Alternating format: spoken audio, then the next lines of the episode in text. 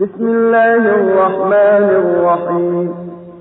تبارك الذي نزل الفرقان على عبده ليكون للعالمين نذيرا.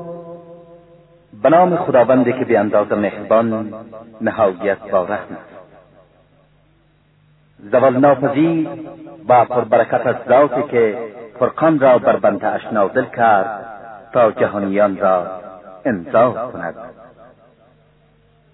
الذي له ملك السماوات والأرض ولم يتخذ ولدا ولم يتخذ ولدا ولم يكن له شريك في الملك وخلق كل شيء فقدره تقديرا.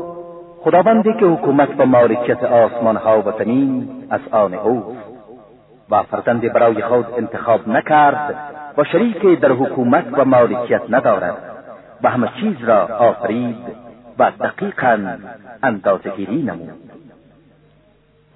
واتخذوا من دونه آلهة لا يخلقون شيئا وهم يخلقون ولا يملكون لأنفسهم ضرا ولا نفعا ولا يملكون لأنفسهم ضرا ولا نفعا ولا يملكون موتا ولا حياة ولا نشورا آنها غیر از خداوند معبودانی را برای خود برگزیدند معبودانی که چیزی را نمی آفرینند بلکه خودشان مخلوقند.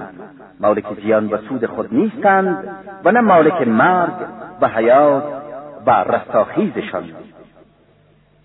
وقال الذين كفروا إن هذا إلا إفك افتراه وأعانه عليه قوم آخرون.